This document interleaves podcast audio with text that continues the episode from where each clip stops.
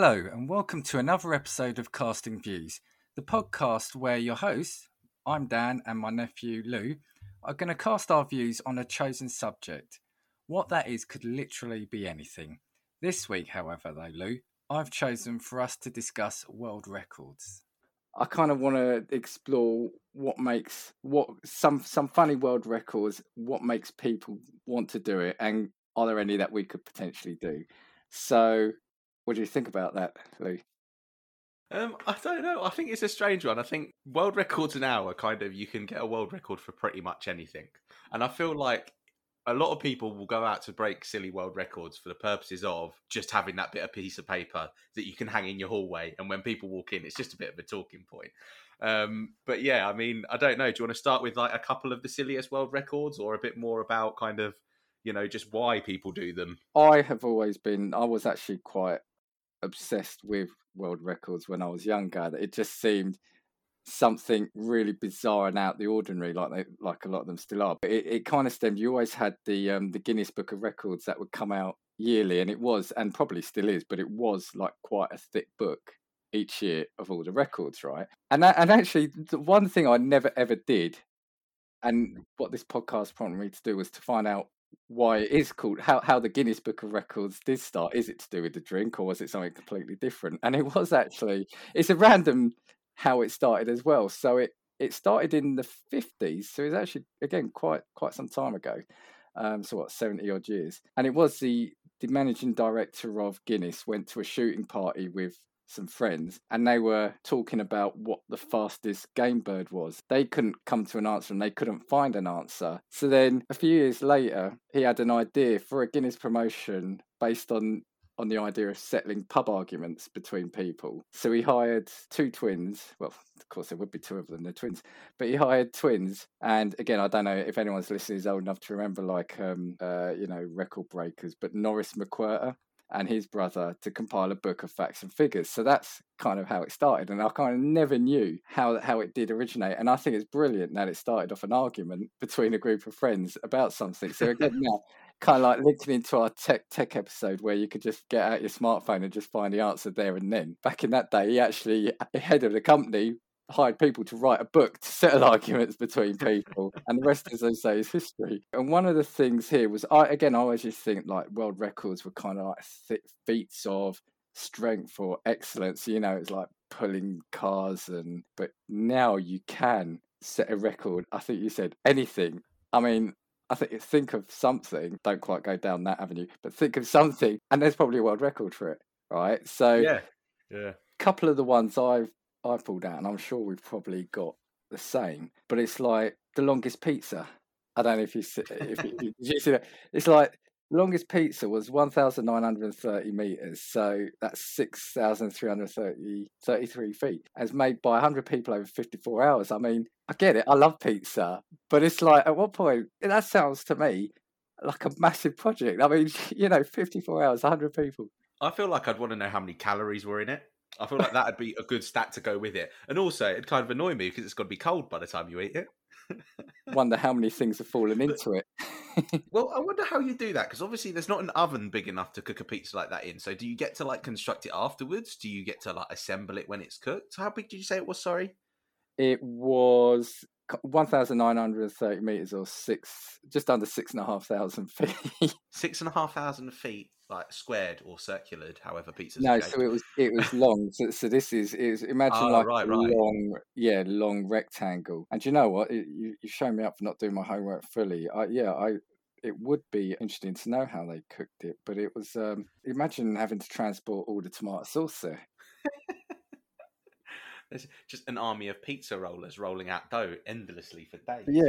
Yeah, it was 5,000 pounds of tomato sauce and 3,900 pounds of mozzarella. What was it? That's kind of all I could see. Yeah, just imagine like a really, really long rectangular pizza, and that's it. I mean, it's probably the best pizza in the world for me. I mean, I'd like to start at one end and see how long it'd take me to get to the other end, but I'll bloody try. Actually, that should be the world record, is how long did it take to eat the longest pizza in the world. Yeah. Well, I tell you what then, start along the same lines of something that's long. Well, don't read too much into that. How about the world's longest cigar? 200 and 68 feet and 4 inches, or pretty much the entire length of a football field. Now, I don't know what in the Fidel Castro you're going to be smoking to get through it, but I think that one's brilliant. I mean, how would you even light it? You probably wouldn't need to. You probably leave it, come back a week later, and it's still lit, right? I think that's quite impressive. But I don't know. I think that one's gone into like a museum, or they've like ended up storing it. But again, like it's strange to know like what happens with all of these things, because I feel like as well there's a lot of wastage with these world records. Like the next one that I had was one that I might be willing to attempt, although I'd probably come out of it with concussion. And it was the most toilet seats broken with the head in 1 minute. Now, from the way that I understand this record to work, you literally just pick a toilet seat up and you headbutt it, basically, until it snaps. And the world record is 46 in a minute. The question is, firstly, wow, 46. I know, 46 is impressive. And we'll probably come on, well, we could talk about it now, or we can talk about it after, but that is the perfect one for the question of why. Yeah. Yeah, just one word, yeah. Why? How? Or two words, how? How did you do it? And why? And, you know, practicing that, that's an expensive one as well, right? Yeah, this is what I mean. I just think, well, number one, because you have to have practiced, right? Now, how many times must you have practiced to have realised, okay, maybe I can do this as a world record? Maybe it was just a case of a world record for it didn't exist previously, because I haven't been able to find out if anybody's set a previous one for that, and that was something that was broken. But I feel like, yeah, there's a lot of cost. Well, were they, are they attached to the toilet at the time? No. So it's just a seat. You don't need to put it through the toilet, which would be even more. I was thinking of someone falling over. Someone's fallen over, cracked it, thinking, what a great idea. But I could be good at this. No, I have to be honest, I didn't see that one, and I'm quite disappointed, because that is a brilliant one. For why? So I've got one of the more kind of classic ones, but there's, you know, I'll go through a couple. You've got the longest moustache. Okay, yeah. Which I think is 4.29 metres. Yeah, that's pretty impressive. So is that end to end? Yeah, I think it would be, yeah, okay. if you know it out now. That's a long time for growth, that is. My God, that's what I was going to say. Well, for some people, it's probably like half hour, but but it's like, whilst that sounds like it's an easy one, because you know all you've got to do is let your moustache grow. It's like you've got to maintain it, right?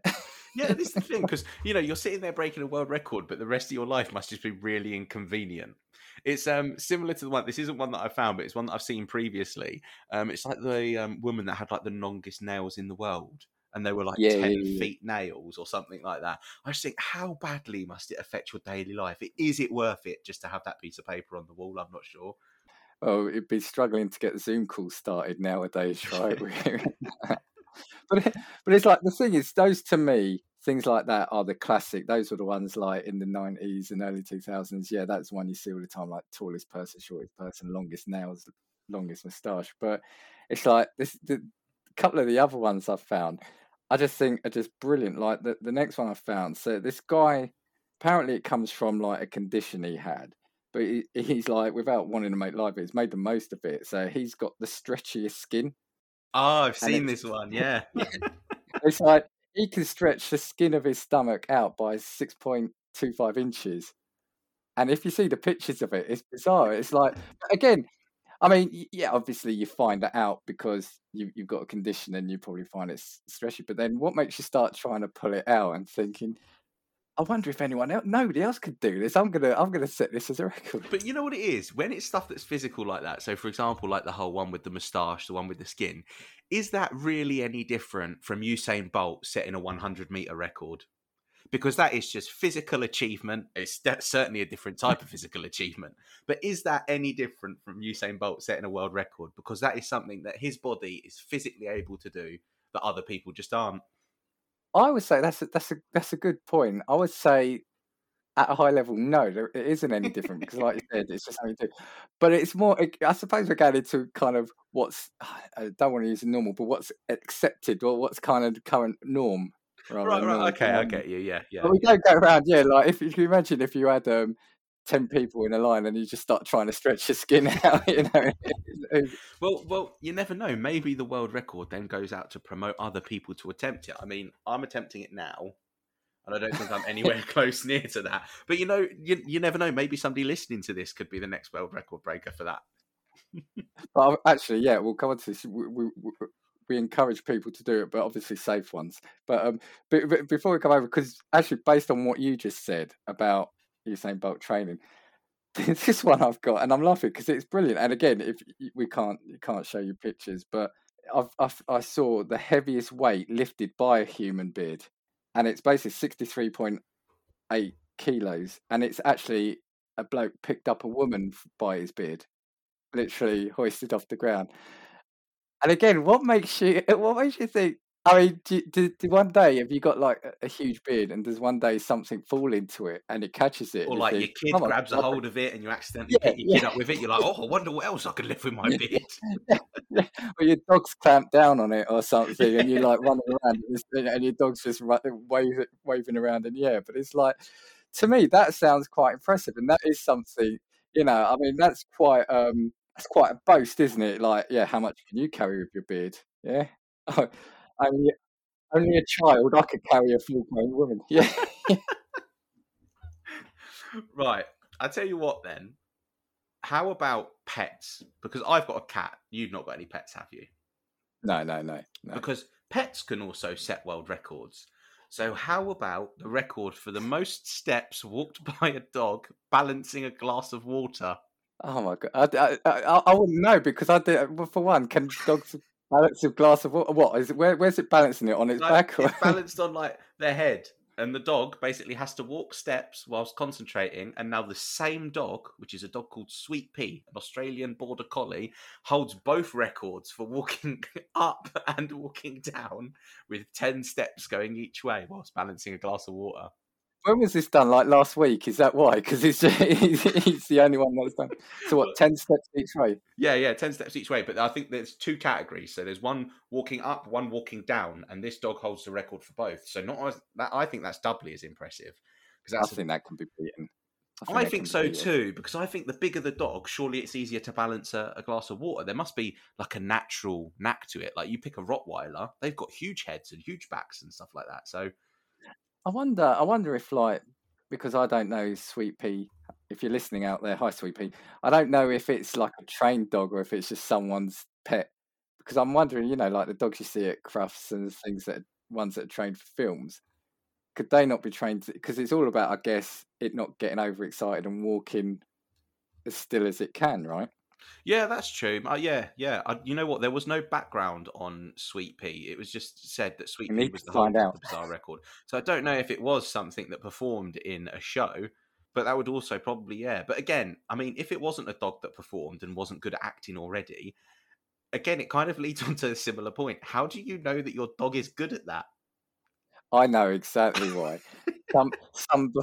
Someone was too lazy to go get a drink. And probably, like, I don't know, like someone like mate was in the kitchen. And I'm like, Lou, can you get me a glass of water? And you couldn't be bothered to bring it in. And you see the dog there, and you just put it on the bat and say, go to Dan. You know?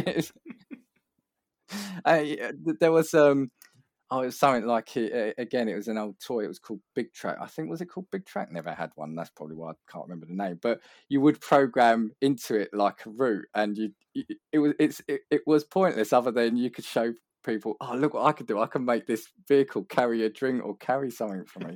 I think we've just evolved into using pets now. Well, the thing is, again, like I said, I mean, I'm more of the opinion that world records that are like biological world records. So, I mean, we talked about them, the beard one, the one with the skin, Usain Bolt running 100 metres, are much more impressive, because otherwise it opens you up to the ability to actually set a world record for anything. Because it's even things like I've seen previously where it's like, oh, the world's oldest salsa dancer is 96. Yeah. And I'm like, what do you mean? You mean she's just an old lady that still likes to salsa? That's what you mean. Yeah. Yeah, I saw one from like the oldest male stripper. And it's like, yeah, that's exactly it. It's just something that is the potential. Anybody could do that as long as you're willing to get your kit off at 65 or 66 or whatever it was. But yeah, this is the thing. So I think some of them are a bit strange. So like the ones that are biological, where it's like, you know, like you always see the ones trying to break records, because there used to be that show Guinness World Records on television, didn't there? Yeah. And you'd see people coming on for that to try and break the record for like, oh, the world's longest tongue, and you just have a load of them sticking out their tongue in front of a measuring tape with the official adjudicator sat there watching, thinking, no, not quite there. It's like, congratulations, you were born with a long tongue.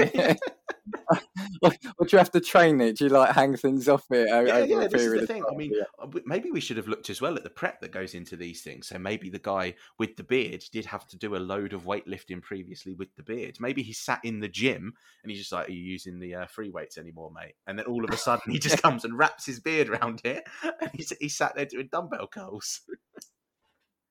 Yeah, probably better to keep him on mind. But I was thinking, could you do tongue ups? But that's probably not a route again. We probably don't Google that.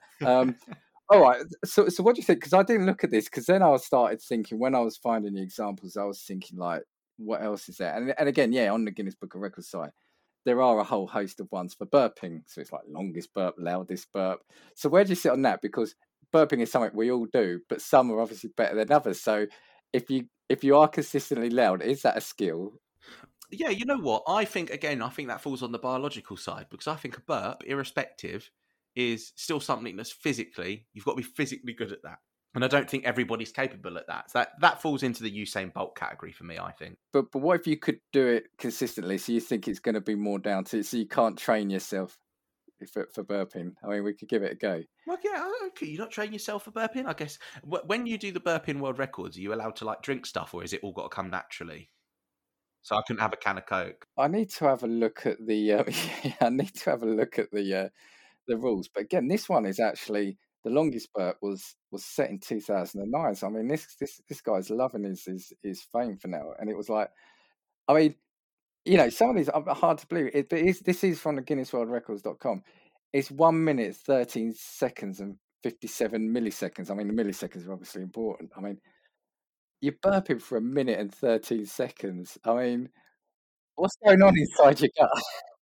Yeah, I feel like at that point you must have had something maybe must be a bit different about the way your even like your digestive system works. Because I couldn't even reasonably think about burping for more than about 5 seconds. I think that would be a push for me. Yeah, I mean, I'd get annoyed, and the looks I get from my other half if it's more than like 2 or 3 seconds. I mean, can you imagine? And you can't hide that during a meeting or something, can you? Yeah. Well, you know what? Then maybe about the thing of getting good at it. Maybe you can train yourself to elongate the burp. So do you know when you feel like a burp coming just naturally, you just want to get it out, don't you? Maybe this person has mastered the skill of like stretching that out for as long as possible. Because again, how do they constitute what is a burp? How are we just like, oh, has he just stopped burping and now he's just making a noise? I don't know how that works. How does the adjudication work for that? I'm laughing at that because actually I'd hate to be the adjudicator for that. And funny, before I go on to my point, I think I did look for farting because obviously that's how my mind works. But I don't think I found anything for farts, which feels unfair. Oh, that might be something that I could be able to do. Oh, there we go. Maybe that's our niche. Maybe that's where we can go in. Although I'd hate to be the adjudicator for that one. But no, I was laughing when you were talking about that. Maybe you can train your burps, because I had an image of like, you know, like a montage, like in Rocky, but instead of lifting weights and press ups, there's a guy just burping and training, and each scene he's getting the burps getting longer and longer, you know, until they're jumping up and down with a 2 minute burp. You know, it's like, okay, have you got another one? Well, you know what? Just along on the farting ones, I don't know if these are actually verified, but there's certainly videos of them online. So how about the fastest time to topple an empty plastic bottle by farting? Now, what sort of typhoon are you managing to like whip up? And I can tell you now, you won't be able to see. I don't know. Maybe we'll find a way of showing this to people. But basically, the screenshot of the video is a man with his legs in the air, almost like he's giving birth, and he's got what looks like a plastic tube party cannon to his rear end, directed at a plastic bottle. And this same person has also got the world record, or whether or not it's been officially adjudicated on, for the most balloons popped by shooting a dart from a tube propelled by farts. Now I think those are pretty impressive, to be fair. But is that, and it was something I was thinking of when I was looking at this and thinking of modern records and stuff. Is this the, are we now in the Jackass generation? Yeah. Is that what it is? Yeah. I mean, and I'm not saying that like there's anything wrong with it, but have we gone from people, like I say, thinking, what is a test of potentially what can I do that can improve myself, or a feat of skill, like I was saying at the beginning, something of magnificence, to I wonder if I could knock a bottle over with my own fart. Do you know what I mean? Because, do you know what it is as well? I feel like there's a difference between what is, like, I think that there's a really finite line from what becomes absurd from what is like skill. So, for example, one of the more serious ones that I had a look at was for tightrope walking. Right. So that's obviously, you know, that's a pretty impressive skill. You sit there hundreds of feet above the ground with a pole in your hands trying to balance. Yeah. And so it was a stuntman from China who walked on a 2,300 foot rope with a 1.2 inch diameter set at a 39 degree gradient, and he broke the record for aerial tightrope walking. So you have to think he sat basically on what is the incline steeper than a hill, and he's walked 2,300 feet without stumbling once. See, now that to me is an impressive feat of skill. And then you turn the page and there's a bloke darts in his ass. And then you turn the page and there's a dog balancing a glass of water and a man smacking his head through toilet seats, and you're like, oh right, well this escalated quickly. I mean I'm still weirdly thinking of the one with the darts. I mean, that would change the game of darts. So imagine that if it went to like, if you draw the match and that is how you clinch a game of darts, where who can get the highest score with their own flatulence. I feel like most darts players would be all right at that, to be fair. Well, they could probably also do the longest burps, because they used to also drink the old pints during the match as well, didn't they?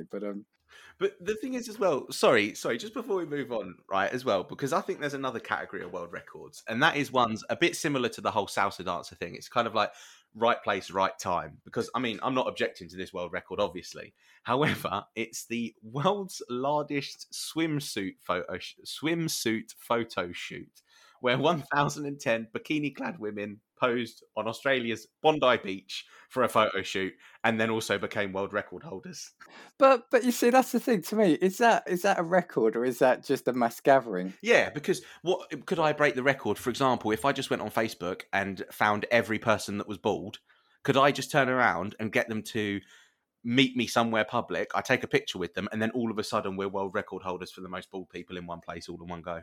But that's what I'm saying. It really does now feel like anything is. I don't know if I could get the most about 60 people called Dan in the same place as me, and we say Dan 10 times in a minute. That's got to be a world record for the most amount of Dan saying Dan in the shortest amount of time. I don't know. You need to find a place called Dan.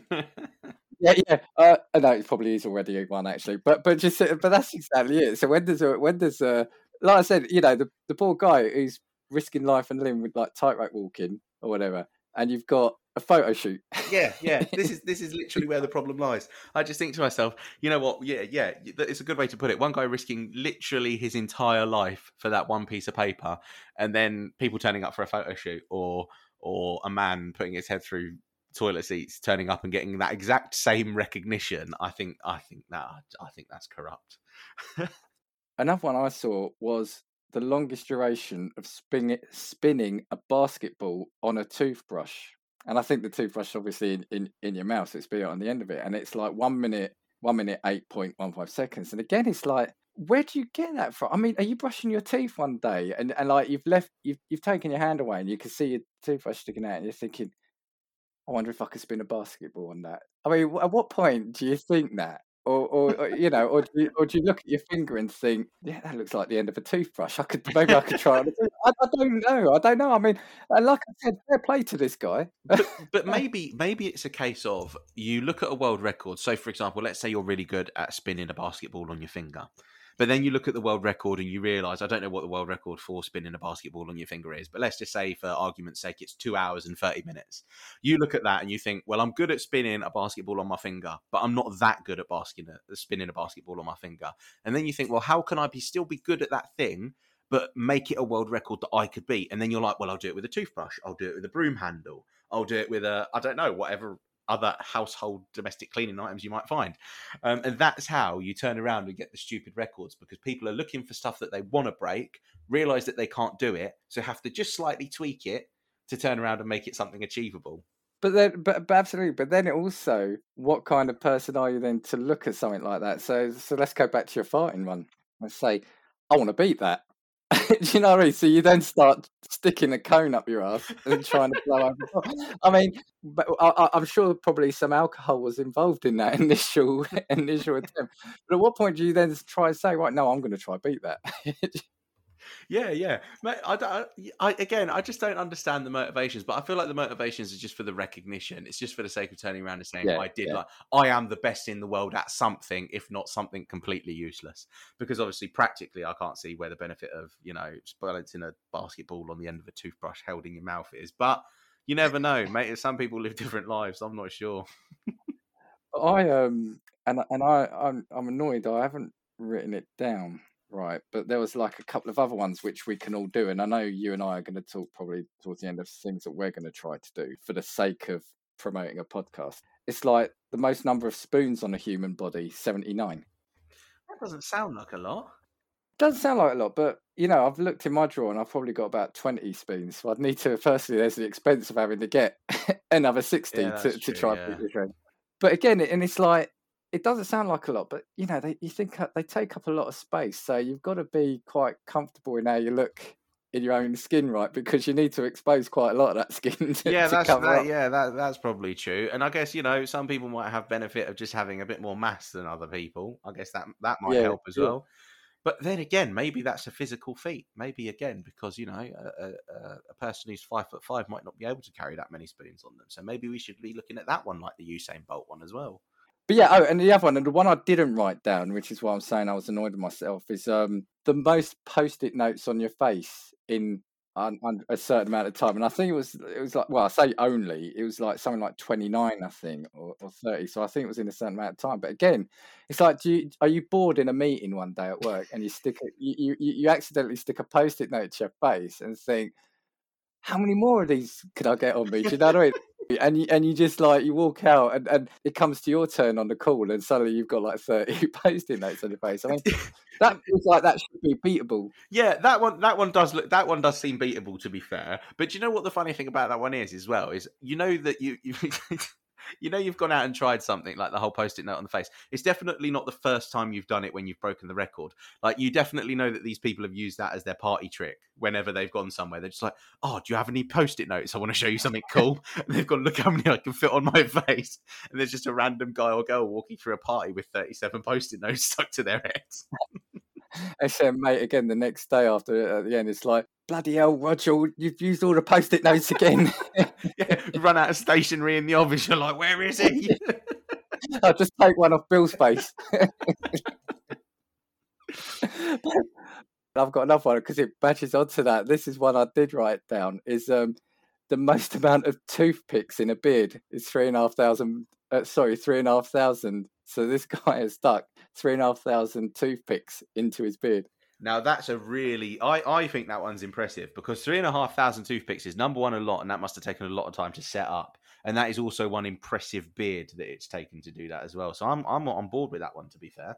I am. My thing though, and like I said, I didn't necessarily read all about these. It was just seeing the headline. But my thing is there a bit of cheating involved in that? Because at some point, at what point are you actually getting it into the beard as opposed to just wedging it in between the other toothpicks? Yeah, that's true, actually. I mean, I'm not calling him a cheater. Because what if you framed your beard with the toothpicks and then you just sat them out?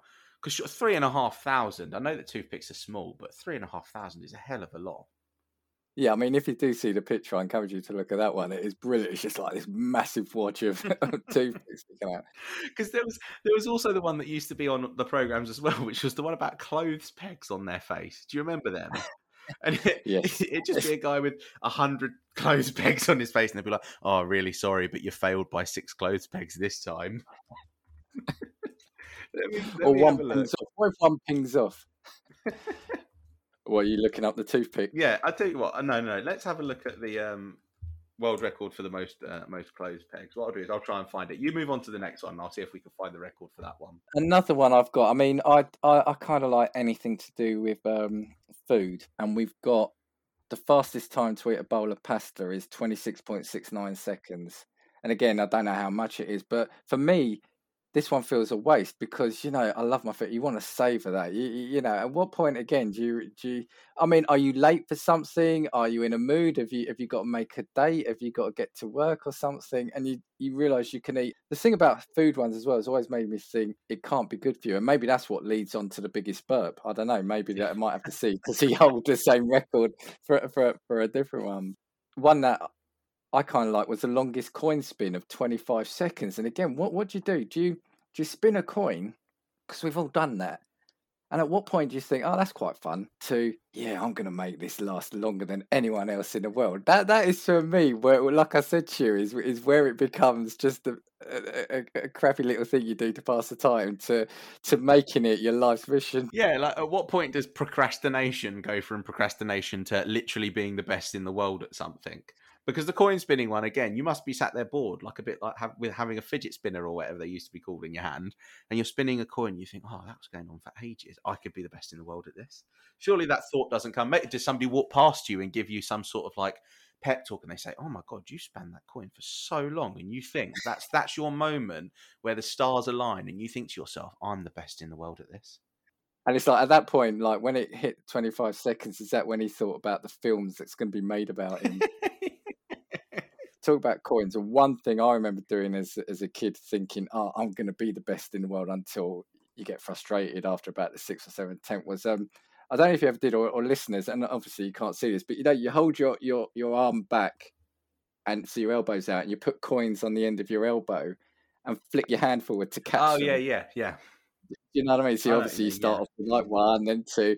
And like at one point, I don't know, I mean, it depends on the coins, but maybe, I don't know, say I got to like 8 or 9. And then I probably was thinking, do you know what? I could be the best in the world there is at this. You know, and then you sort of like fail on 10. Coins go flying and you get like a smack round the end. You're like, yeah, I'm not going to do this again, am I? Yeah, maybe that's what it is. It's just the people with the determination sit there and think, you know what? I am the best at the world at this terrible menial thing. And that's what I'm going to achieve. This is my legacy, because that's what it's all about. It's all about legacy. How are you going to be remembered 100 years from now when someone brushes off a dusty 2020 world record book and sees you with 51 clothes pegs on your face? People of the future, you're welcome. People of the future. Alien invaders, you're welcome. I mean, what's your clove peg finding then? Right, okay, so apparently this world record is timed, so you have to have it in a minute. So it's the most clove pegs clipped to the face in 1 minute, and it's 51 pegs. And that sounds painful. That stood since 2012, so it must be more difficult than we think it is. But I guess, you know, if you miss a peg, 51 pegs, you've got to do one a second pretty much, haven't you? So I guess you miss one, and that's it, record's over. But can you imagine, though, doing that and the pain and the elation, and then like a week or a month later somebody gets one more than you? Yeah, and all of a sudden you're like, oh, right, okay, now I need to go and practice for 6 months. Imagine the thing is as well, do you know, when you're practicing that world record, obviously your face is going to be red, I would imagine walking around being like, oh my God, what's happened to you? You're like, oh no, I was practicing for my world record, I just stuffed a load of clothes pegs on my face. Like, I bet you, I don't know what this guy did when he was young, but I bet you he always used to say to his mum, no, don't worry, mum, I'll put the washing out. He used to sit and go and practice. Or she was like going, where are the clothes pegs? Why are we getting through so many? But yeah, I mean, have you got any more? Have you got any fun ones? Or... Okay. There's a few eating ones, but like you said, I mean, it's difficult because, again, they're all kind of about, you know, just natural ability. So there's the one with the Jaffa cakes, there's one with hamburgers. But again, I think that they're timed differently. So I think if you were smart enough about it, if you turned around, so for example, this world record is the most hamburgers eaten in 3 minutes, right? And his record for the most sits at 12. And 12 doesn't seem like a lot, but then I guess in three minutes... Is that with bun and food? Yeah, so that's actually a proper hamburger just with bun and burger in it. Yeah, I guess it because with that, you know, the bread, the stodginess of the bread, and I think the key thing's going to be the moistness of the mouth. So, you know, I mean, after a few bites, depending on that bread, your mouth's going to be drier than the desert, right? Yeah, because I don't think you can have anything with the food ones. I don't think you can have anything to assist. So I think that there's no water, there's no drinks, there's nothing like that.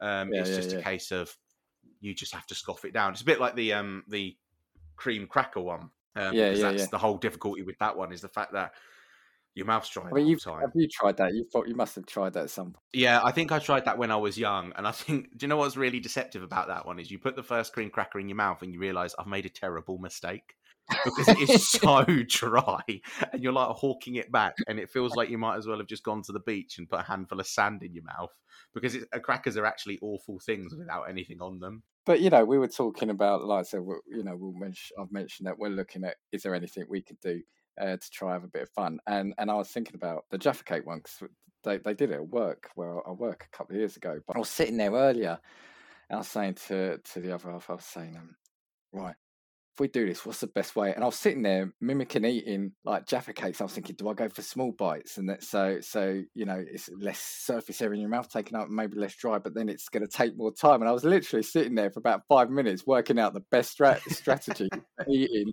a Jaffa Cake. And now I'm thinking, you know, having said earlier on, you know, these bizarre ones, there probably is an element of planning and thought, you know, to even. Surely you've got to fast for the day before to make sure that you're kind of good enough to turn around and scoff it down. I would think that there's probably a fair bit of prep that goes into it. But maybe if we look at breaking world records, maybe we need to try and find that super niche. So, for example, you've got the ones which are like, okay, you've got the oldest salsa dancer in the world. Now, that's on the basis that this person is just old and just happens to be salsa dancing. So I saw one which was the most tattooed man in the world. And I think he'd had over 1,000 hours worth of like tattoos and body modifications done. So that's what it was classed as. It was because he spent the longest having that done. So what if we turned around and combined something that we enjoyed with our age range? So it's like, okay, well, we could be a category with our age range. So we say, let's say that we want to do the Jaffa Cake one, but we make it age-based. What we do is we're just cutting down the category in which people can compete. And so all of a sudden, your chances surely go up. The most Jaffa Cakes eaten as a duo between a 20-year-old, a 20-something-year-old and a 40-something-year-old. Yeah, exactly. All of a sudden, that's it. World record done, sorted. We are the best in the world at that thing. Maybe we should do it, and I probably shouldn't end this, but maybe we should do it, the amount of Jaffa Cakes eaten in a minute, but with a knife and fork. Yeah. Oh, yeah. Oh, there's the one with chopsticks, isn't there? We could do one with chopsticks as well. Maybe we could choose loads of different implements to do it and see what doesn't have a world record. I'm liking this. I feel like we might have 10 certificates at some point. Yeah. Blindfolded, and you have to eat them off a table with your mouth only. Or what about the most amount of Jaffa Cakes eaten whilst blindfolded, only using the mouth, but you have to take them out of the box with your mouth as well? I think we're gonna work on this. I think we're onto something. I agree. I actually think we could be world record holders in about a month's time. But this is the thing though, that the fact that anyone now can, and like we said, you know, I mentioned one of the other episodes about I reference video games a lot because I love video gaming. Hi, Xbox. But it's like, you know, obviously there's a whole thing of like speed runs in games and like esports as well. And it literally is any walk of life now. You can be a record breaker, which is great because it's no longer the kind of like the strongest in the world or the fittest in the world or the most intelligent in the world can have these accolades now. It is literally anyone can be now a record breaker.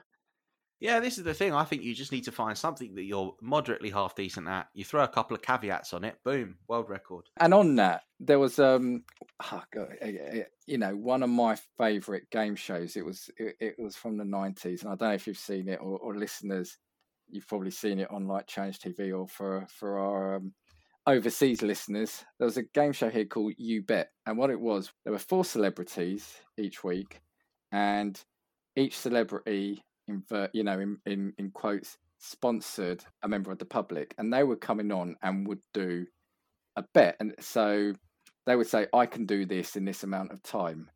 And then what would happen is each person would say, each of the celebrities, the one who was sponsoring it had to say they would do it, but the others would say, yes, I think they can, no, they can't. Then there were 100 audience members, they would vote. And so say it was 20 said the person could and 80 said they couldn't. if they did do it, whoever said of the celebrity said yes would get 20 points. So, oh, right, anyway, okay.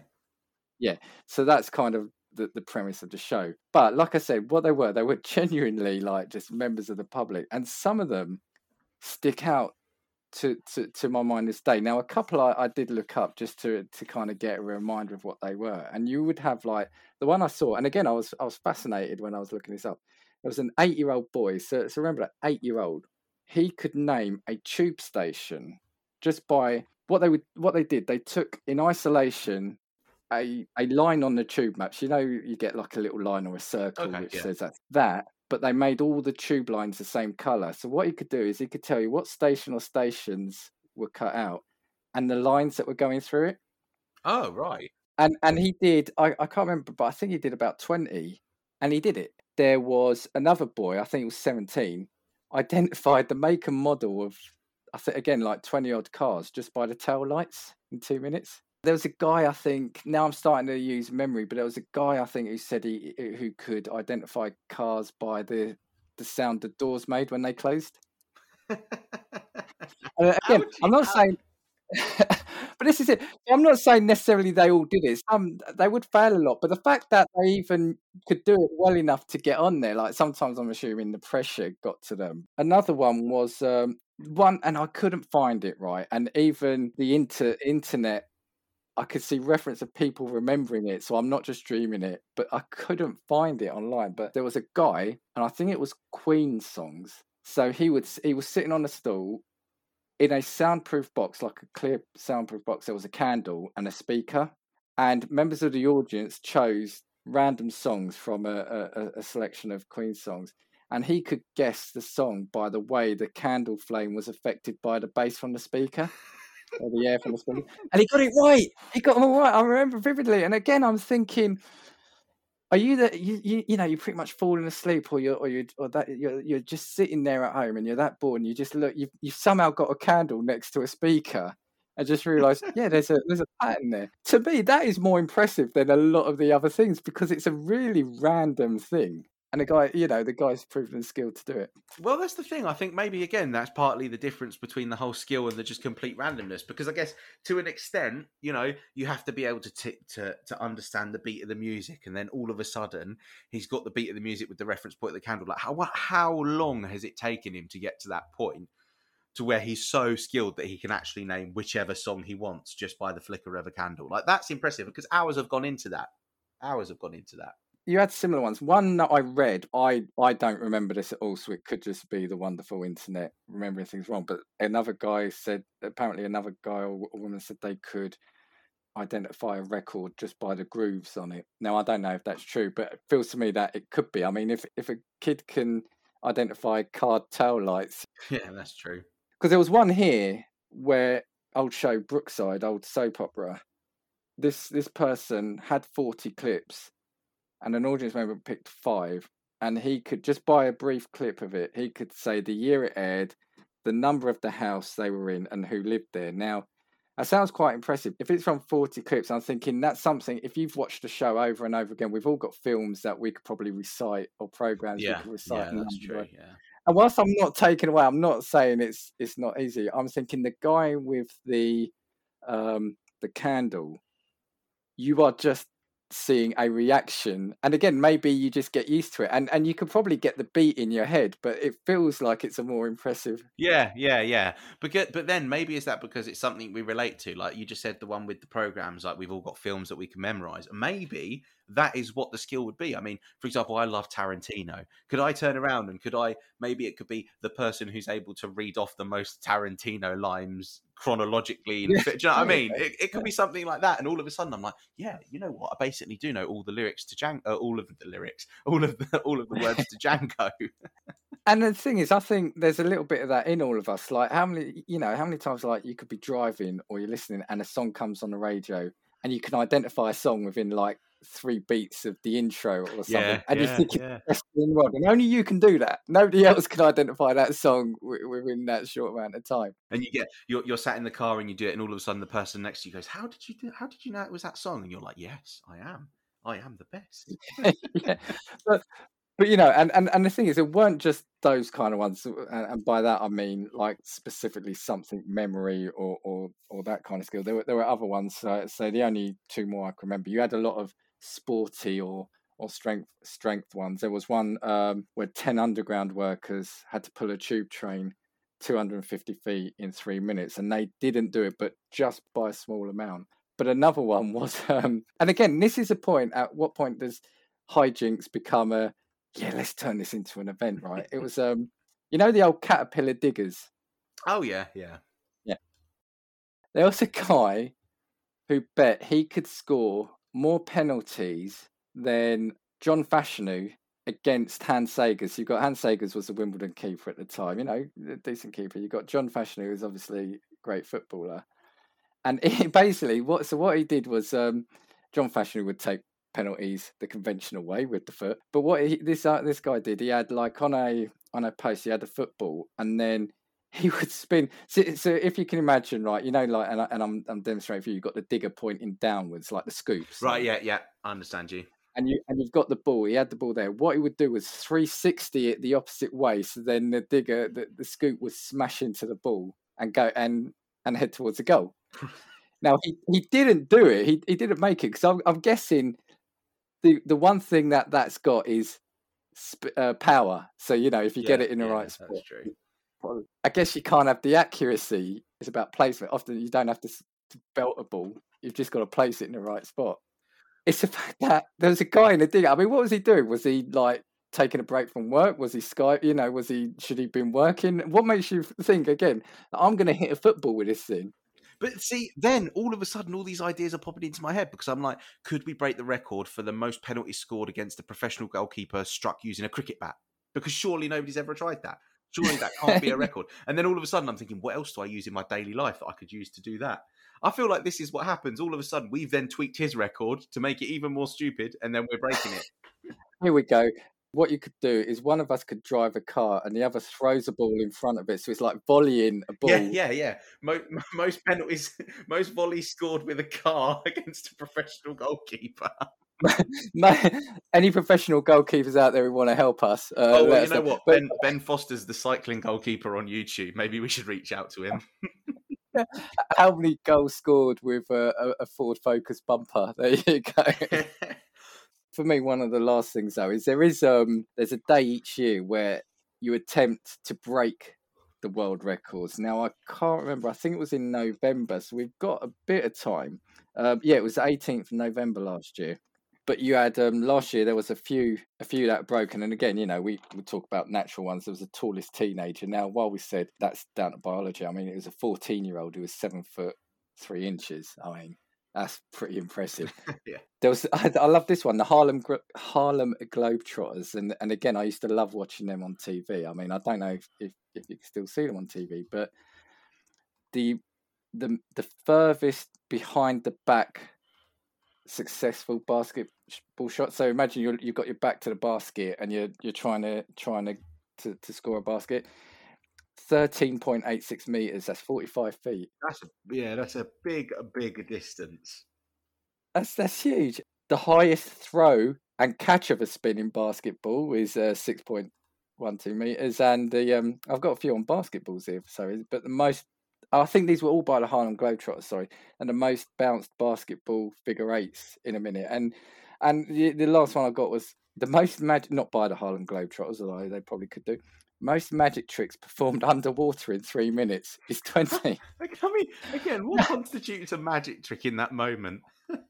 But for me, no, what's more impressive, and again, you probably find it on video, is like, how does he stop all the cards going everywhere? I mean, it's like surely a lot of the tricks are going to disappear. He's pulling the bunny out of the hat and it's already drowned. Oh, that took a dark turn.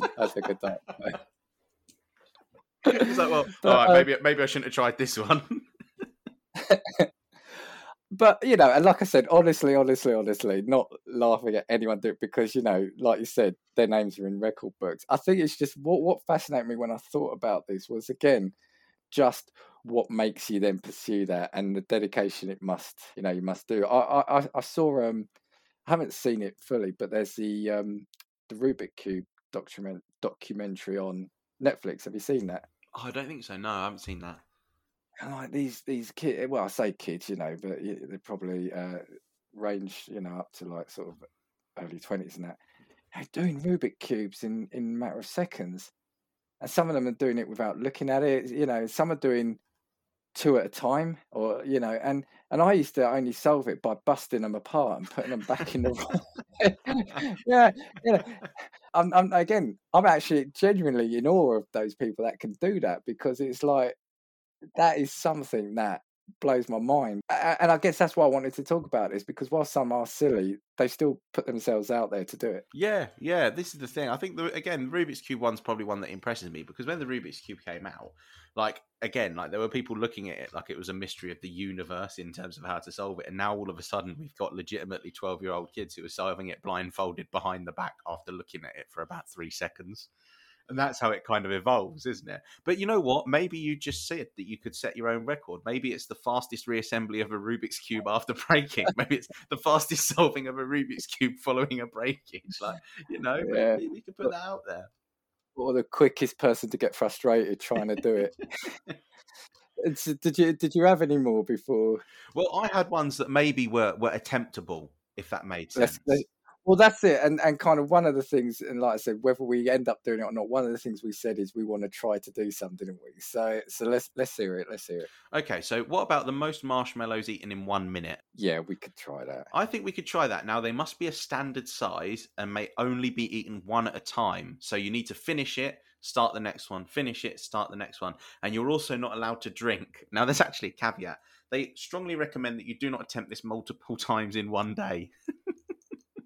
On the basis that you might give yourself indigestion with the marshmallows, I guess. You're clogging your insides up, yeah. And you said they've got to be standard size, right? Yeah, just a standard size, not mini ones, not giant ones. So I imagine there's probably like a rule set, but I think that's in the further details with the record. But that one currently sits at 25 in 1 minute, which I don't think is terrible. But then a marshmallow's quite dry as well, maybe.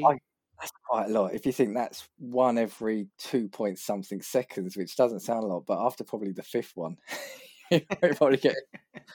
I mean, you could probably go down to Tesco and, you know, it's probably what's the word? It's probably actually described as record sized, you know, standard size for world record attempts. You can probably find that on the shelf. But yeah, if you think about that, that's one every two and a bit seconds, yeah. Yeah, one every two and a bit seconds. Okay, this one's quite fun to try. I think it's an attemptable. It's definitely one worth attempting, I think. It's food, so brilliant, let's do it. Okay, what about then this one? Fastest time to put on a double duvet cover. So the way that this one is I believe that this one is you start with the sheet and you start with the duvet. And the duvet, it's so general, so it'd have to be adjudicated. But essentially, it says the rules are the duvet must be placed neatly, in quotation marks, with the cover with all four corners properly set. Otherwise, the attempt is disqualified. So you know when you're getting the duvet and you're sat there halfway in the duvet, halfway out of it, because you're struggling to get the corners in. And the record for that is 26 seconds. But you know what? I think 26 seconds is a relatively long time. I'm definitely going to go and watch the attempts of this one, or see if they've got the record for it online, because I'm not sure on that one, because I'm obviously doubting the use of the word neatly, because I need to know what that means before I give it a shot. I agree. That's definitely one that we can attempt. Yeah, and actually, I mean, before you go on to the other thing, that is actually something to say that, again, with all the ones, even though they're funny, they sound funny, like you've just said, there are specific guidelines and in how you do it, the sizing of things. So it is a proper, you know, proper regulated thing, isn't it? Yeah, and you know what? I think that one's pretty impressive. I think if you tell someone that I can put a double duvet together in 26 seconds, they're like, Imagine that. You need a new job. You're like, I'm going to go work in a hotel because I can assemble a duvet faster than anyone else in this place. or anything else you want to tell us while you're applying for the job? I can do double duvet in 20 seconds. Yeah. Or perhaps if we wanted a job in an arcade, perhaps, what about the most coins stacked into a tower in 30 seconds? How many is it? Well, I'll read you the rules first, and then you can tell me how many you think the record is. Okay. So it's any coinage that carries a maximum thickness of 3 millimeters may be used. although only one hand can be used whilst the other hand is held behind the back. At the end of the 30-second period, they must remain standing for 5 seconds. What do you reckon the record is for that one? You can start off really quickly. I guess as you get higher, you're going to naturally slow down because you've got to get them bang on. So let's say, I reckon you could do... I don't know, it's going to be something ridiculous, isn't it? Let's say 30 seconds. Let's say, I don't know, let's say 50. Wow, you know what? 51. Is it 51? 51 is the record. Unbelievable. That's it. I think you're already one coin off already. You're one coin shy of a world record already. I'm going to go for a record attempt at guessing what the records are. Yeah. Maybe you could actually... Exactly. Again, there's nothing to stop you. That could be a world record. 50. Yeah, okay. To me, though, I said 50... thinking that feels quite doable, but I think that's got to be so frustrating, and I reckon that is so hard because I was thinking you'd start off really quickly. Yeah, because you'd just go and stack them immediately up, wouldn't you? Because you can get like 10 coins together, but then after that, all of a sudden they start to wobble because you can only use the one hand to pick them all up as well. I wonder if it's also like the size of the coin, because I wonder if it's about technique. So as you're putting it down on the other, can you use your fingers to almost align them? Do you know what I mean? Yeah, so... yeah. See, now in the rules, there isn't anything specific on that, but I don't know whether or not if you put in for an adjudication, they give you additional information on that one. What else you got? Okay, what about, for those that loved Toy Story, we've got the fastest time to assemble a Mr. Potato Head whilst blindfolded. Whilst blindfolded. Gee. Now, the difficulty with this one and the reason as to why you're blindfolded is because you must only use your hands. I don't know what else you're going to use to assemble Mr. Potato Head. I didn't know which people were choosing to prefer using their feet, but okay. You must only use the hands, and you must attach all included accessories in their proper anatomically correct positions. And I love how they've used anatomically correct positions for an animated potato. Right. How many bits are there? Do you know? I don't know how many bits there are. I will find out for you. But if you were to have a bit of a guess of how long the record is for that one, let's say there's, I don't know, 20 bits. I think this is going to be a lot, kind of like the Rubik's Cube. I think if you keep doing this, I think it would become straightforward because it's about repetition and muscle memory. I don't know. I'm going to say something between, I know, a minute 10. Oh yeah, we're really off breaking this record then. 16 seconds. 16 seconds. 16 okay. seconds. Now, from what I can see, the most recent up to date Mr. Potato Head on Smith's, other toy stores are available, is 11 accessories. So that doesn't sound like a lot. 11 accessories, but you've got to get them in the right place. So you've got to feel exactly what they are. So, for example, the left and right ear are going to be different, aren't they? I still would have been over, but I was thinking like 2 seconds-ish. So I still would have gone for about 30 or 40 seconds. So still way out. 16. I guess I reckon that really is down to muscle memory. I think you will know as soon as you touch a piece what it is and then roughly where it's got to go because they're all the standard size, right? I think it's a muscle memory. Yeah, I agree. I reckon that one actually takes a lot more practice than you would imagine. Any others? This one's quite interesting, but again, the rules on this, whilst there are rules here, I think they still need some clarification. So this one is the most times jumped into a pair of underwear in 30 seconds. So what, I'm guessing they're held open. What, you hold them? Right, do you want me to read you the rules on this one and then you can guess the record number? I think for our listeners, we have to have the rules of that because there's too many possibilities. Okay, so the underpants used must be brief style. So that's it. You're already done in if you like boxers. They must be brief style and reflect the actual size of the person attempting to jump. So you couldn't buy super extra large pants, basically. Yeah. They must be fully pulled up to the waist and then removed before the subsequent jump. Only jumps with both feet at the same time will be counted. So I guess you're holding them in front of you open. You're jumping into them, pulling them to the waist, and then jumping out of them, or pulling them off and then jumping back in. So in 30 seconds, what do you reckon the record stands at? I'm going to be way off on this because I think, right, so you're holding it, you jump into it, up to the waist, pull it off, and then back in. And I'm assuming there's got to almost be like a clear break, as in you know they have to be out in front of you, like you can't. Yeah, so you have to have them completely off your legs, jumping back into, if that makes sense. I reckon it's going to be about 4 seconds. If you whistle like super speedy, you're going to be about 4 seconds, and then you've got to factor in fatigue and sweat. Yeah, and exactly. Because this one's a This one in reality is actually an endurance record. Yeah. So is this? You said 30 seconds. 30 seconds.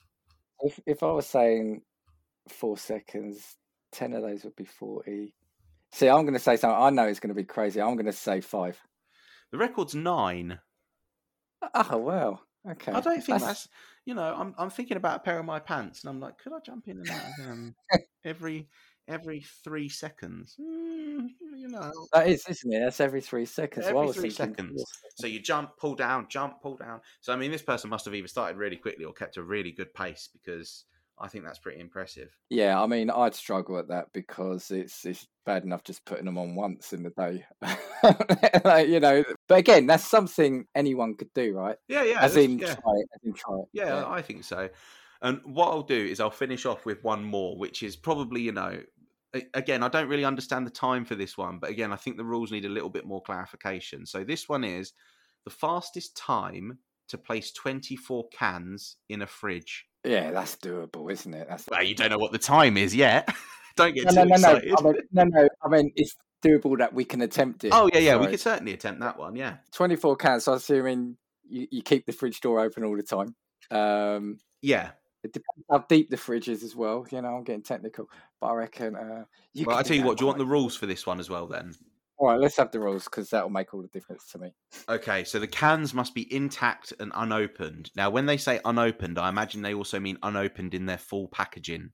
And you must use a commercially available fridge, and it must begin with the door closed. Now, if any cans fall over or any end up broken or dented during the process, the attempt is deemed invalid. Okay. So you have to stack them upright and they can't fall over. But 24 individual cans. There's no rules on the amount of hands that you can use and that sort of thing. So I guess there has to be a rule about how high or how low the cans are to the fridge.